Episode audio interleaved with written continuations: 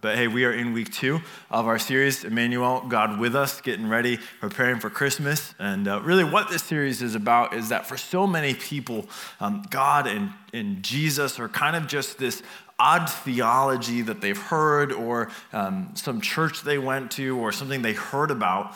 But Jesus himself and God himself invites us to know him more and deeply and far beyond just uh, a theology they heard once, but a personal experience and a personal uh, relationship. And Christmas really is the story of God proving to you that he wants to know you and be near you that he would become personal to each one of us. And so last week, what we talked about was really how God wants to meet you in the middle of the pressure and the difficulty and the stress and the trials. That, that we all, in those moments when they happen, not if they happen, but when they happen, we all turn somewhere. And some of those things um, help re- relieve the tension for the moment, but they end up becoming our master and they end up owning us, where Jesus invites us when pressure hits that we would flee to the presence of the Lord. That when difficulties and trials come, that our hearts would turn to find rescue and refuge in Him. And that's what we talked about uh, last week. And this week, we're going to look at something a little different. We're going to look at the story of Mary and how God became personal to Mary in a way that um, is unique, but has incredible lessons for each one of us as we step into it. But before we get into it, I want to ask you a question. Um, I, I want you to just pause and think about the most blessed person that you know if you were to say, man, this person is blessed. Now, think about it in your mind. I'm sure three or four names probably came up in your mind. Um, but, but when you have that person, picture them. And then I want you to then begin to define what is true of their life that makes them blessed. So you consider them blessed because what? Right? And then fill in the blanks uh, for yourself there. Maybe it's when you drive by their house and you look at it and you go, that brother's blessed, right? Or you uh, see them pull up in the car and go, ooh, hashtag blessed. Somebody's Instagramming that one later, right? Like there's all these reasons for why we would call blessings. So I want you to think through it. It's important to where we're going because blessings is one of those words that we throw around all the time, right? It's probably in your kitchen on a nice, pretty farmhouse sign or something like that. If you have Instagram, it's probably a hashtag you frequently turn to, but we, we use it in all sorts of weird circumstances, right? Like I've heard people say, like, oh, the blessing of God was on me because I got the close parking lot at Good Friday. On, uh, not Good Friday, uh, that, that, that may be true. On Black Friday at the grocery store, right? Like there, there's just weird things. And, you know, obviously when somebody sneezes, what do we say? All right, we still don't know why, but we just do it anyway out of social compulsion, I guess. But um, there's just this idea, and I think by and large, what it really means is kind of lucky. That's what we, we tend to use it as. Oh, that person's really fortunate, they're really lucky. But what we're going to see in Mary, in the story of Mary, is that it's totally and utterly misdefined. That God's going to redefine what blessing looks like uh, through Mary and through the scriptures. And I think if we lean into this conversation today, you would walk away not only understanding what it means to be blessed, but really have a better understanding of the gospel, better understanding of God's heart for you, and maybe even some framework for the life that you are currently experiencing. When the angel Gabriel showed up to Mary and just began to tell her this shocking news that, hey, you're pregnant and you're pregnant with God Almighty, um, he says this phrase to her. He says, You are blessed and highly favored. Now, maybe you don't know what blessed and highly favored means, but essentially, you are esteemed among others. There is something special that God has placed on you. Well, she also finds out that Elizabeth, her cousin, is pregnant, and so she goes to visit her. And I want you to read uh, together with us Luke chapter 1. If you have your Bibles, go and turn to Luke chapter 1. We're going to be in Luke 1 most of our morning together. If you don't have one, we'd love to get a Bible in your hands back at our Welcome Center. If not, it'll be on the screen behind me. But here's what she says Elizabeth, speaking to Mary in the, through the Holy Spirit, says this In a loud voice, she exclaimed, Blessed are you among women, blessed is the child you will bear. Verse 45 Blessed is she who has believed that the Lord would fulfill his promises to her. See that three times in that short text, she basically says, Blessed, blessed, blessed.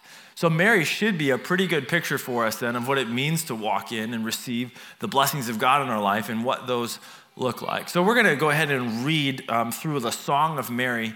Um, and yes, it is a song, and I've decided to bless you with actually singing through this, and then I'm going to preach on it. Those of you who know me, that would be a curse, not a blessing, all right?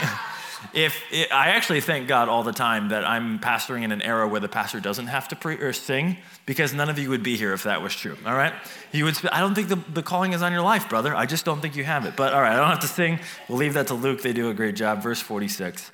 And Mary said, "My soul glorifies the Lord. My spirit rejoices in God, my Savior, for He has been mindful of the humble state of His servant." From now on, all generations will call me blessed. For the mighty one has done great things for me. Holy is his name. His mercy extends to those who fear him.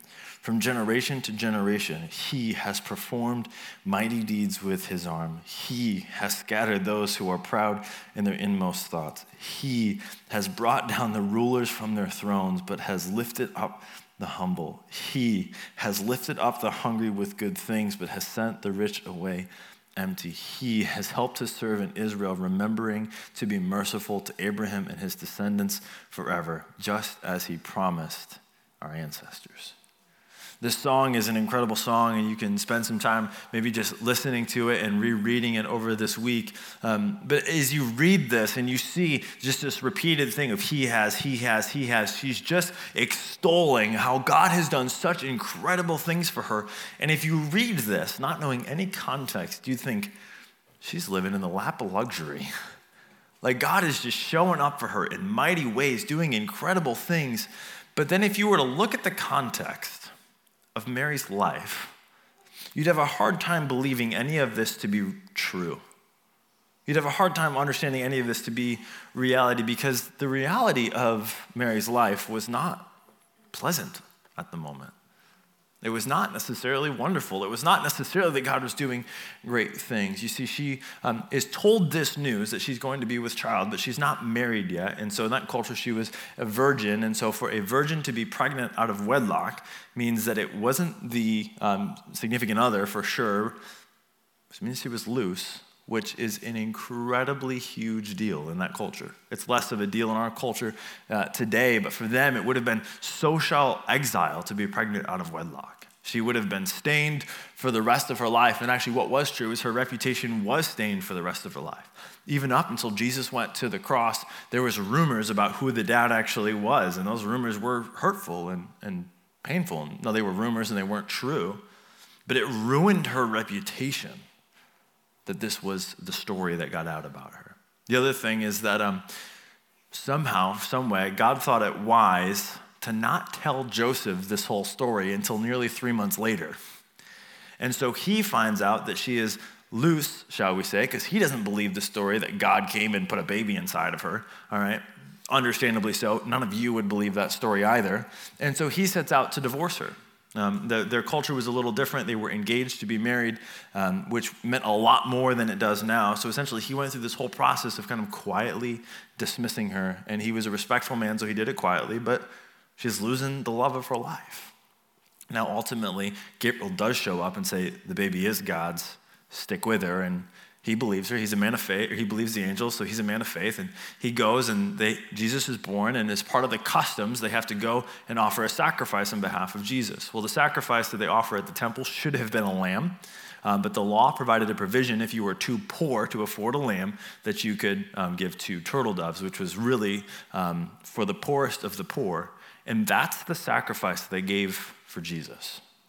So it, it showed that she was the poorest of the poor. And, and that's who God chose to show up to. We'll talk more about that next week. But if you look at this just already, blessed and highly favored is not the words you're going to use.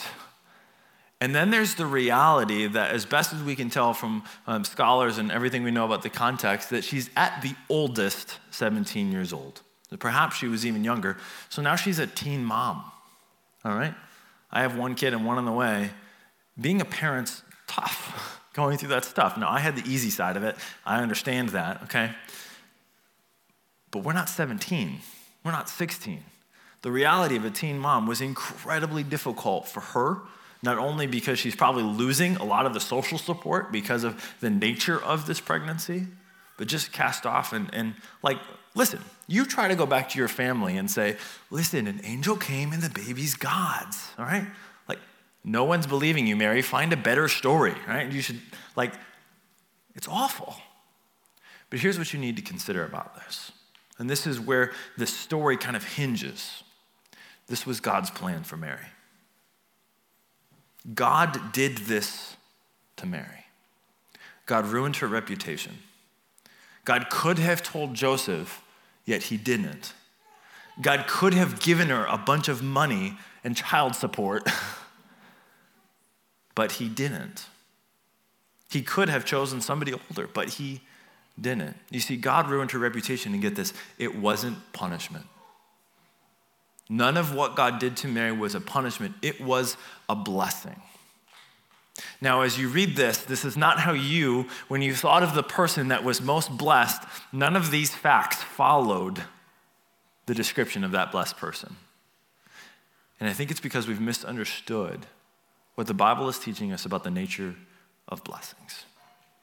See, Mary is an, incredible example for us, and sadly, um, that incredible example has been taken too far in some circles and believe that Mary was sinless, and um, none of what is somewhat believed about Mary by those who will perhaps pray to Mary or worship Mary comes out of this text. Because if you read this text, what Mary is saying explicitly is that she's not amazing. She's not awesome. She's not sinless. Because read this in verse 47. She said, My spirit rejoices in God, my Savior. Mary knew her position, it was in one of needing rescue. Next verse. He has been mindful of the humble state. She knows who she is, she's not pretending. She's his servant. From now on, all generations will call me blessed. Not will be blessed through me, but will call me blessed. Verse 49. For the mighty one has done great things for me.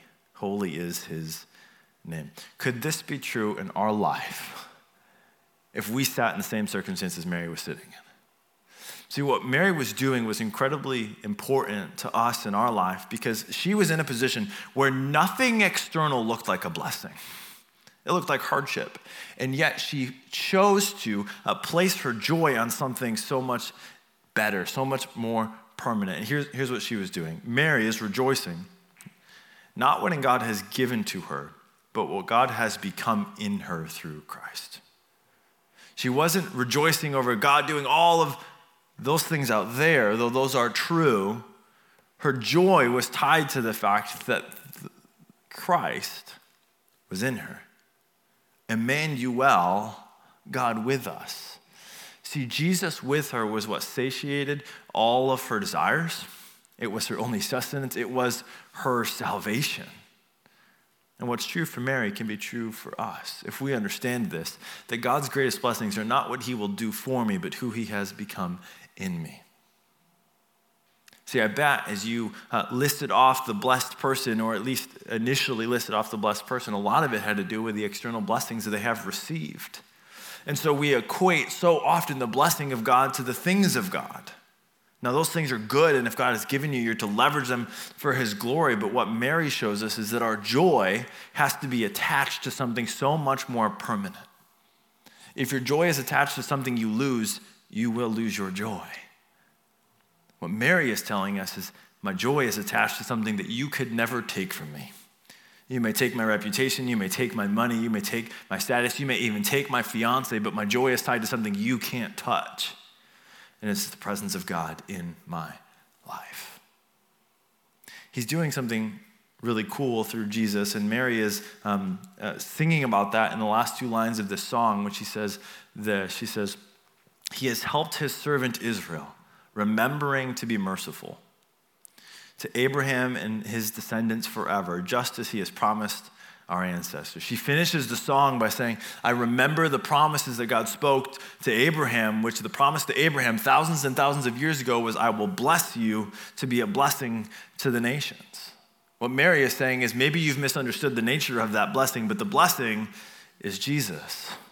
So Jesus came to fulfill that promise that he would then be a, a, blessing to others. Not that he would bring blessings, though he does, but that he would be the blessing.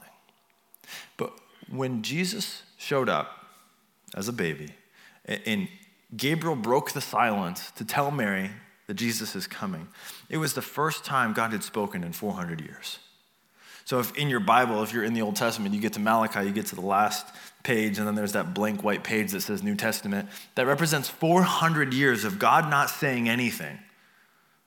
And so, for 400 years, they sat and waited, wondering if God forgot them, wondering if God had forgotten his promises, and he chooses to break the silence in this way. And previous to that 400 years, this promise to Abraham was made thousands of years ago. But through that whole narrative and through those 400 years of silence and through what he's doing with Mary, he was accomplishing the same promise and that he was working to bring forth Jesus. That from the very beginning of time, this, the answer has always been Jesus, and he was working through the silence and he was working through the difficulty to bring Jesus to the center, not only of history, not only of Mary's life, but to the center of salvation. And so it is true in your life and my life. Perhaps you feel like you're in a, a, season of silence where God's not answering you and God's not showing up and you just you can't quite hear him and you feel the difficulty. God is working in the silence to bring forth Jesus in you. God is working through the difficulties and the trials to bring forth Jesus in you. The problem is if we've defined blessings as the external things that we get to rejoice in, when God begins to work through and in hardship, we call it a curse, not a blessing. Maybe the trial that you're walking through or have walked through recently is the very thing God is using to shape you and mold you and bring about Christ in you. But we won't see it, we won't acknowledge it. We'll say God's forgotten because there's no way that could be God's blessing. It's because we've misunderstood blessing. There's a, a children's book, and it, it says this. I just, I love it. I wanted to read it to you today. It says, When God promises to bless you, He is saying, I'm going to make you and everything I've ever meant for you to be. Another way to say, I'm going to make you where you exist less and Christ exists more. Where Christ is most prominent in your life. Next line. It means that God is taking every day and every single thing that happens in it, good or bad, to make you stronger, to mend what is broken inside, to change you into the person you were always meant to be, which is one who looks like Christ. Could it be and in the good and the bad, God is doing all of that so that you would attach your joy to something far more permanent than your circumstances. That, that the inner being of your heart would be unshakable because I know my God is going to work this out for his good. I want to go back to this being God's plan.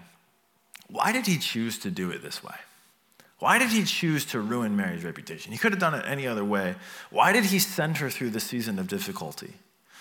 I think perhaps it's because he was giving her a taste of what the baby in her belly was going to have to walk through. See, the road for Jesus to the cross was one of being a social outcast, one of being misunderstood, one of being uh, abused and ultimately killed for um, our sins. And I think Mary gets a taste of that.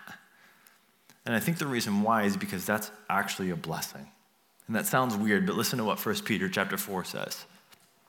But say it with me, rejoice inasmuch as you participate in the sufferings of Christ. Let's pause there. What?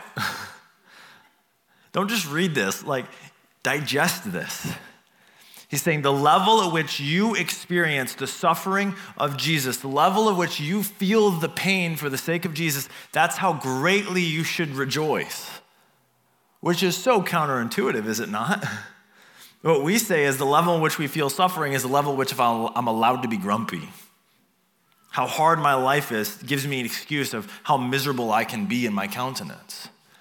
But what it's saying here is that is actually the determinant for how joyful you should be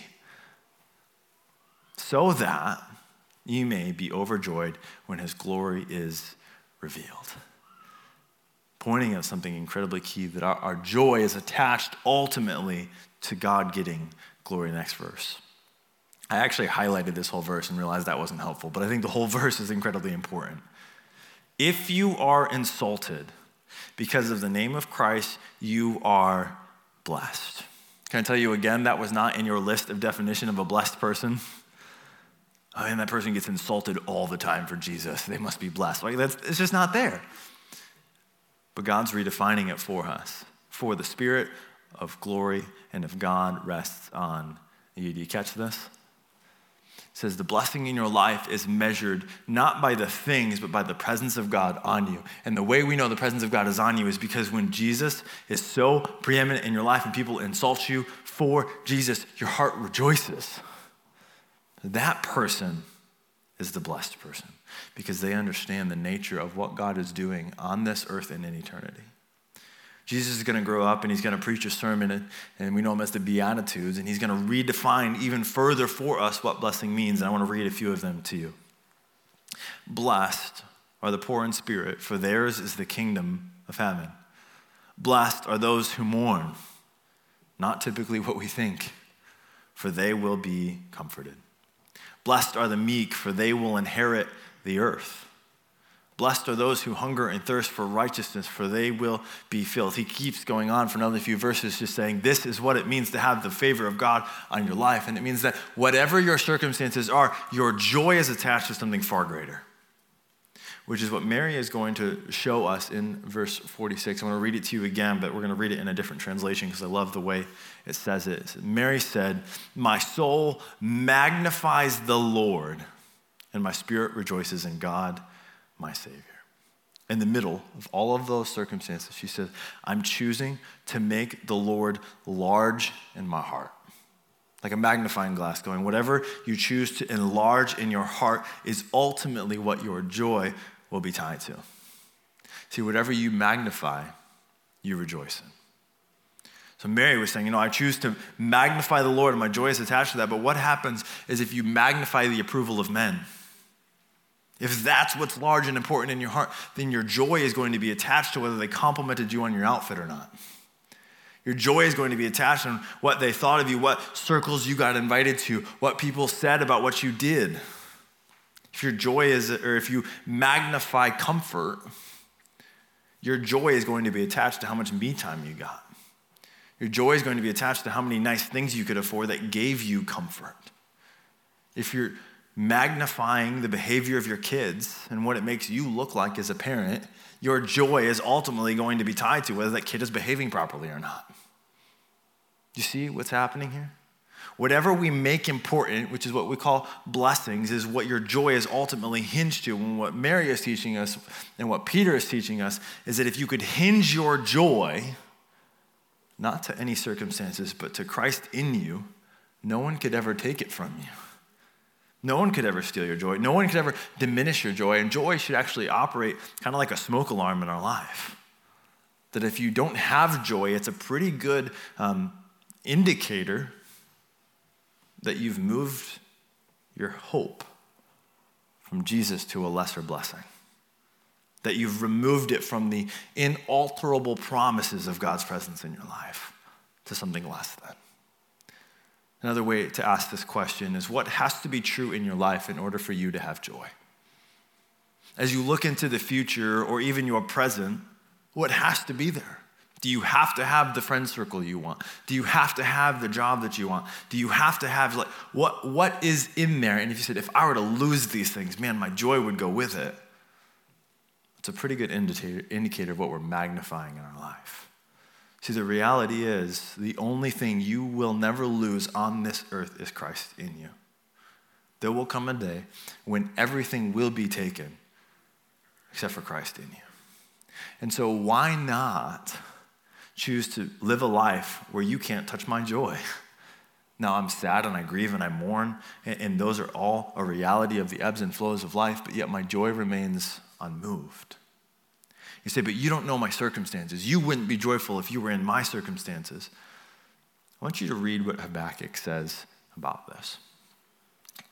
Though the fig tree does not bud, and there are no grapes on the vines, though the olive crop fails and the fields produce no food, though there are no sheep in the pen and no cattle in the stalls. Let me pause right there.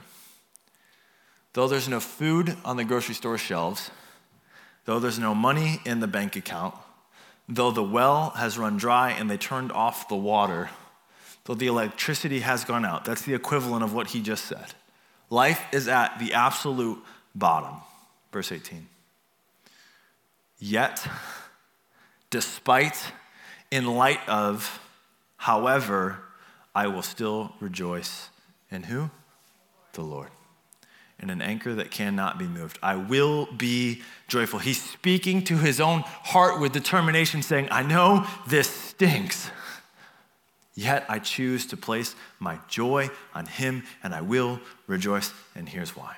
Verse 19 The sovereign Lord, the one who knows all, sees all, has everything under his control, has everything underneath his power, nothing is outside of his plan. He is my strength. He is the one I cling to. He makes my feet like the feet of a deer and enables me to tread on the heights. And here's what he said I know all of this is true, but I've chosen to not attach my joy to any of this. I've placed it on Jesus. And because I've placed it on Jesus, He has taken me to a deer to the height of the mountains where my joy is untouchable. You can't reach it. Come and get me. You have to get through God first because you can't take it from me. What, what if that was the reality of all of our hearts? That your joy really was untouchable. I would say the world would look at you and say, You're crazy. yeah, I'm not of this world. I don't belong here. I belong someplace else. You can find out what it is too. See, but here, here's my challenge for you. Because this week, the reality is you're going to have a lot of opportunities to be grumpy. You're going to have a lot of opportunities to be upset about silly things. You're going to have a lot of opportunities to go into a room and argue about something the in law said. You're going to have a lot of opportunities to get annoyed at a driver, especially if you're in New York, all right? Something special about the Vestal Parkway. you're going to have unlimited opportunities for the lesser things of this world to rob your joy. And would you just stand in defiance this week? You can't have my joy. That situation isn't enough to take it from me. And would you just commit this week to not be grumpy? All right, all right. That's it. Because you don't have to be. Because regardless of what has transpired in your life, Christ in you is enough. The question for your heart is Will you make the fact that Christmas is the story where Jesus came to rescue you large in your heart? And magnify that this season, and everything else will fit into place. Let's pray.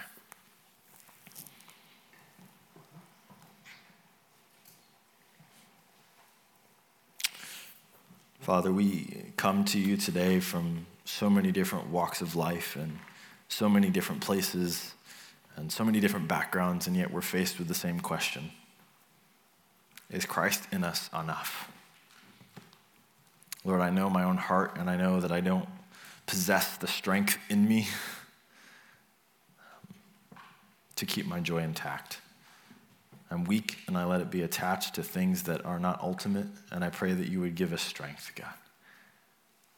That if we're in that moment of deciding to magnify you or to magnify something else, God, that we would look to you. Lord, I pray for every heart in the room as we come into this week that there would just be a smile we can't shake that our hearts would be rejoicing and deliberate in bringing you glory and honor and praise. I pray for every individual that we're going to invite to the Christmas Eve service and those who are going to hear the good news about Jesus that he's come to set us free. Lord, I pray that you would give soft hearts. I pray that you would give us courage to invite um, and that your spirit would show up, God. We can't do anything of value without you moving on the hearts of your people. So, God, I pray that this season would be a season where God with us just becomes so evident and so personal. We love you, Lord, and we praise you. In Jesus' name, amen.